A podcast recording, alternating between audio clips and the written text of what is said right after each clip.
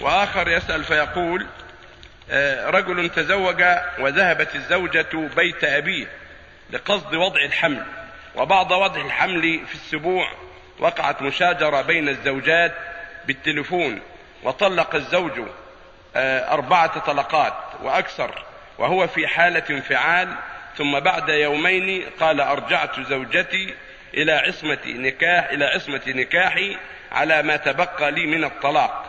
وأشعرت الزوجة في الرجوع علما أن الجميع موافقين موافقين للرجوع وإنما الأب طلب إفتائي من الناحية الدينية لذا أرجو إفادتي وشكرا. وملاحظة الزوج عنده حالة نفسية وعند الانفعال يتكلم ولم يشعر بشيء وقد رجع الأطباء بذلك ولا فائدة. الطلاق في النفاس وفي الحيض الصحيح إنه لا يقع لأنه طلاق محرم فلا يقع.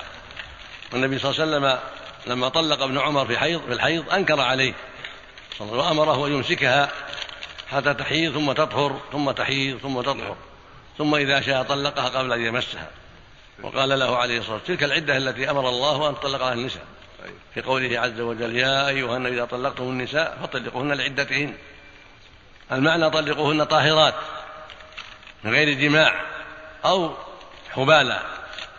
فالطلاق المشروع إنما يكون في حال كونها حاملا طلاق الحامل طلاق مشروع أو يطلقها في حال كونها طاهرا طهرا لم يجامعها فيه. هذا هو معنى قول فطلقوهن لعدتهن.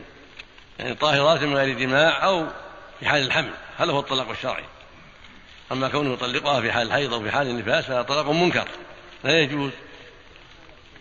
أما ما يتعلق ب يعني ولا يقع. لا يقع. لا يقع ولا نعم. نعم. فهي باقي على حالها زوجها له فعليه أن يتوب إلى الله من عمله.